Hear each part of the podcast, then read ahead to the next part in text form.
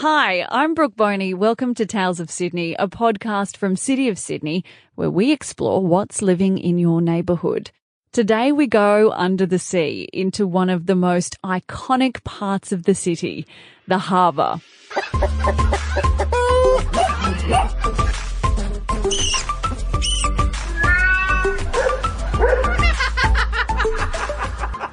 Sydney Harbour is home to hundreds of fish species. That's a lot of fish, more than you'd find around the whole coast of the United Kingdom. For thousands of years, fish and other creatures in the harbour have been providing food for humans. I sent producer Emily Nichol to find out what some of the earliest fishing practices on our shores were. She spoke to Renee Cawthorne, Indigenous Education Project Officer at the Australian Museum. So in the harbour, you would have had fish like mullet and bream. Um, Auntie Fran Bodkin is an elder from um, peoples, and she told me a story that when you see the Sydney golden wattle flower, that it's a good indicator um, that the mullet are migrating up the coast. So that's when you would go fishing for them. So there's actually um, things that in uh, on the land that also indicate what's happening at, in the water at the same time, and they would use those as seasonal indicators. But yes, there was definitely plenty of fish, stingrays, turtles, whales would even get beached, and they would have ceremonies where people would come from the south coast and they would um, eat the whale and share that meat with people from other areas. So, what we're standing in front of is actually an archaeological peel. So, it's basically a bit of section of the earth that's been chopped out, and what you can see are the different layers. So up the top, we have the most recent layers, and down the bottom, we have the um, oldest layers. And in this um, archaeological peel, what can you see in here? Uh, so there's obviously remnants of shells Yeah. uh, and bone. Uh, there's a, there's a big difference in the colour, obviously, between the bottom level, which is from 4,000 years ago. Yeah, so that's exactly up. right. Yeah. So, what an archaeological peel is, is it's just a slice of the earth and it gives you details and what you can see in there. So, in an Aboriginal midden, you might find bel- bones, you might find shells, but you might also find the remnants of tool making. So, you might find some stones as well, or some files, or some fish hooks, for example. In this particular one, there's lots of oyster shells. So, what middens are is basically a rubbish dump of things that people have left behind. So, when Aboriginal people, when we would camp in an area, we wouldn't put our rubbish where we camped, especially after colonisation, because it would attract things like mice, rats, and disease. So, we would put our rubbish away from us. But what it also was, was an indicator for when you would move around your country or into someone else's country, you could have a look in the midden, see what they'd been eating, see how much they'd been eating, and that would tell you if they've been eating a lot of oysters recently, maybe you shouldn't be eating a lot of oysters because you're going to deplete that resource. So it was a way of telling you what you could and couldn't eat. But it's also been used by the people south of Sydney, so the Dharawal people. What they would use their um, oyster shell middens for is they would leave the oyster shells in there for about three to four years. I don't know if you've ever seen that chalky growth that you get on some shells. Yes. What yeah. that is, is it's the calcium leaking out of the shells. So once the shells have that chalky growth, takes about three to four years, they would grind those shells down, they would boil them, and then they would drink it. And what it would do is it would help treat the osteoporosis and osteoarthritis because of the calcium in the shells. But how clever was that? So a midden was used not just to tell you what you could take from the land, but also used for medicinal purposes. And nowadays they're very useful because we can use them to date, you know, Aboriginal occupation, but also look at the types of technologies and the types of foods and environment that they were living in. And then on this side, so these are some of our fish hooks.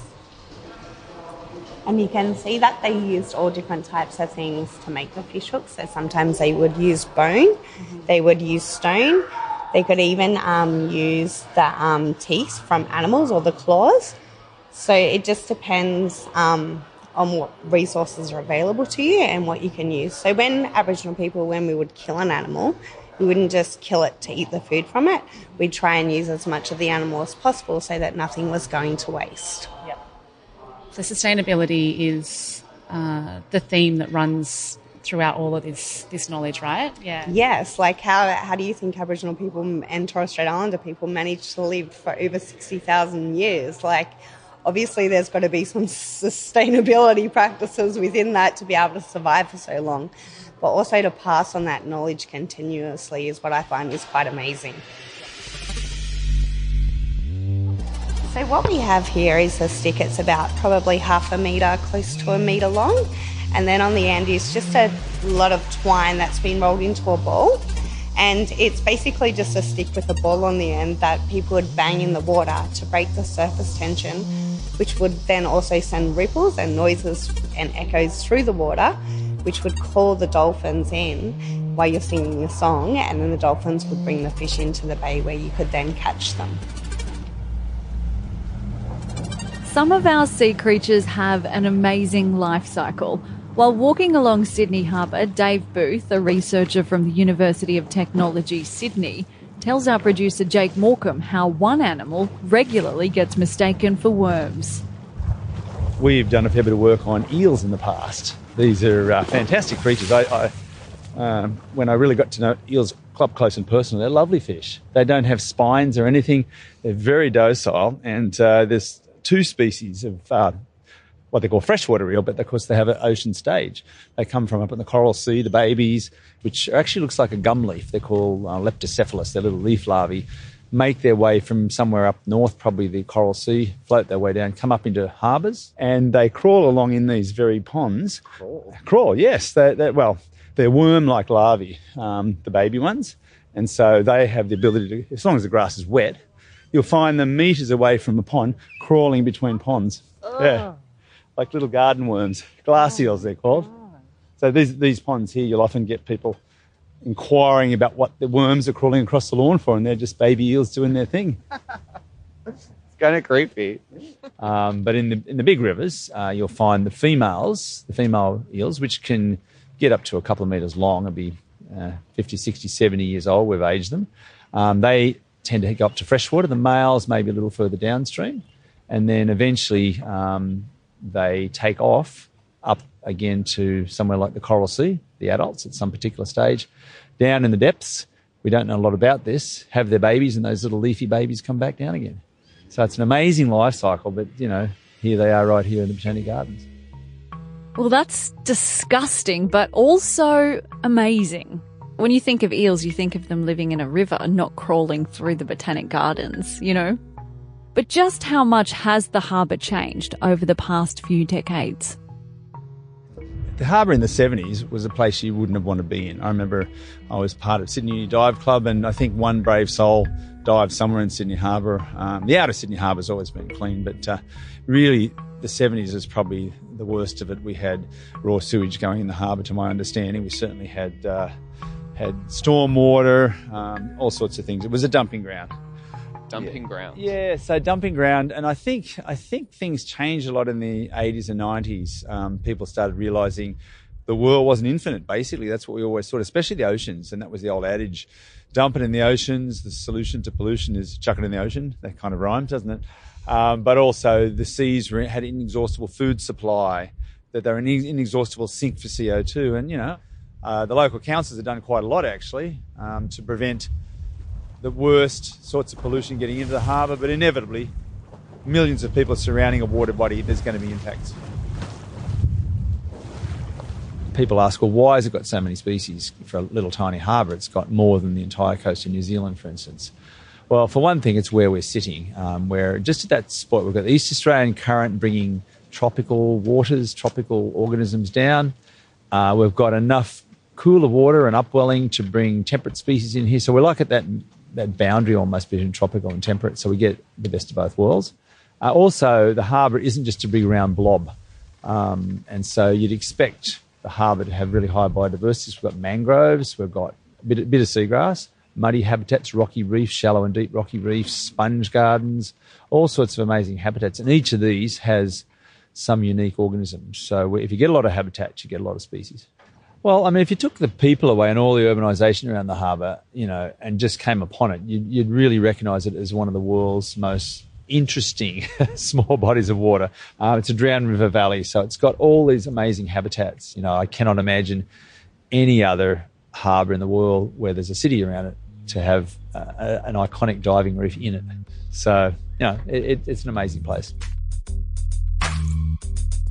More than half of Sydney's natural foreshore has been replaced with sea walls. These structures help keep our coast together, but they're often not suitable places for marine life.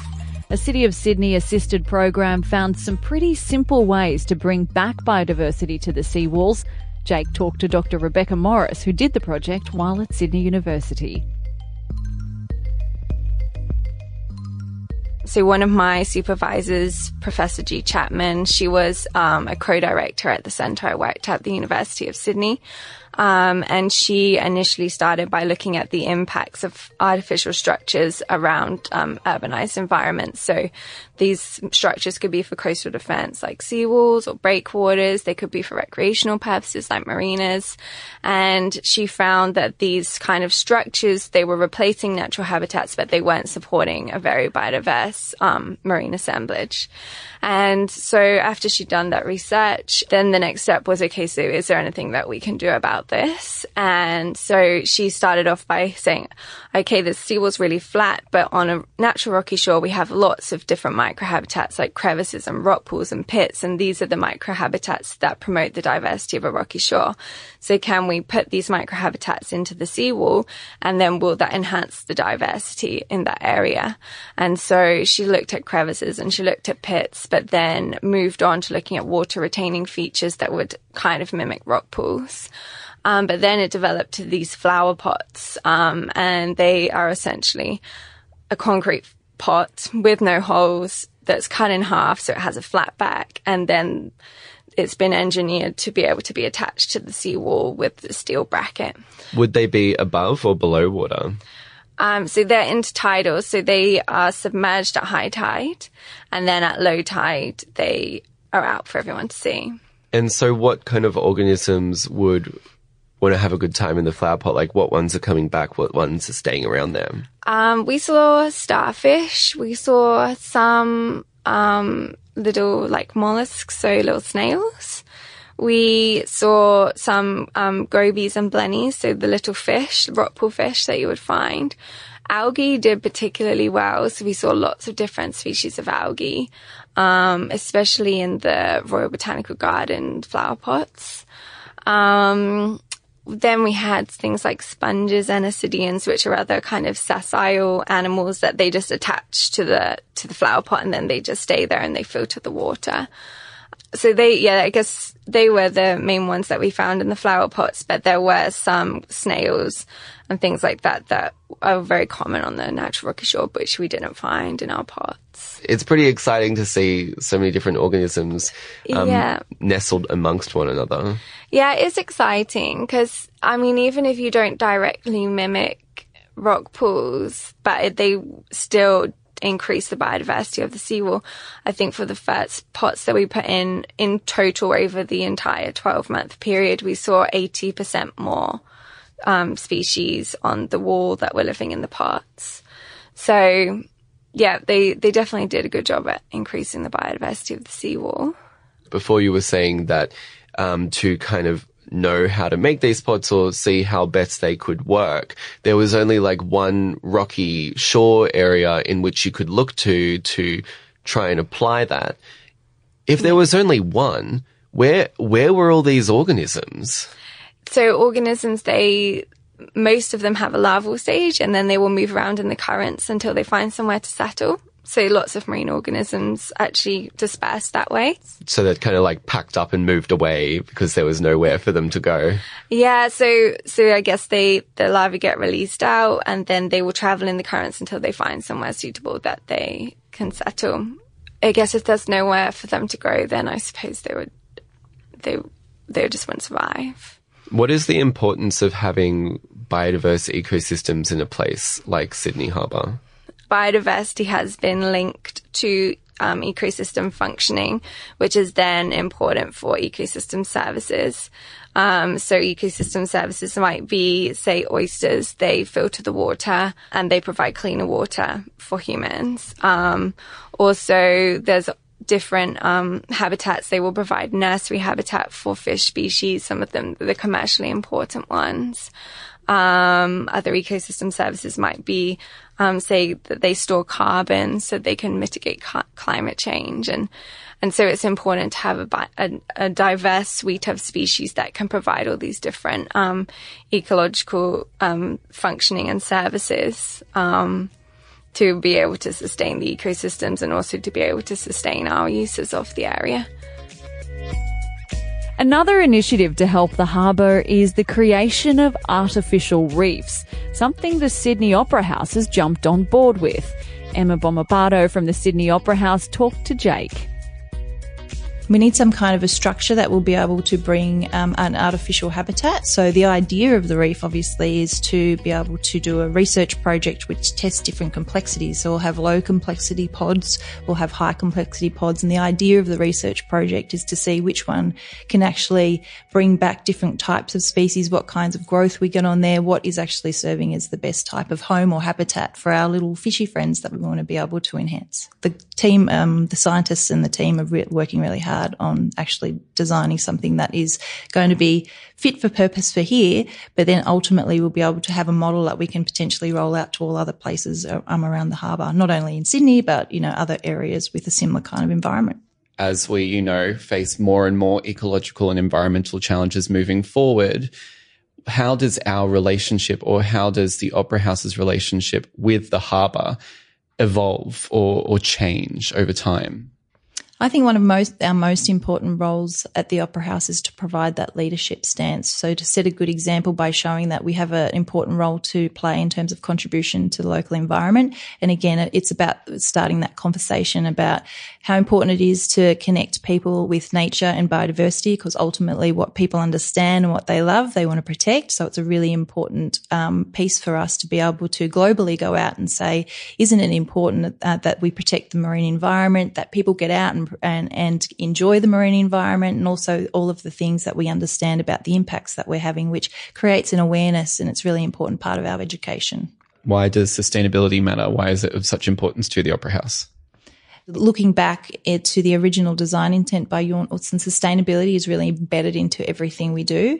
Jorn Utzon was very inspired by nature. We've got the shells and the sails. We've got, he was interested in fish. He was interested in shapes like, um, fronds and all of those things, which really were about biomimicry that we know now and being inspired by, um, nature. So our ability to be able to do that and continue a legacy is, is a really special thing. If you're interested in sustainability programs that help the harbour and beyond, we've put links up that'll give you more information. Head along to talesofsydneypodcast.com. Thanks for listening to Tales of Sydney. Next episode, we're looking at perhaps the internet's favourite animal, cats.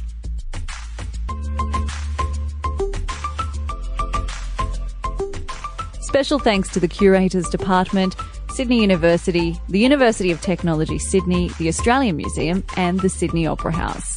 For more information on anything you've heard in the episode, head to talesofsydneypodcast.com.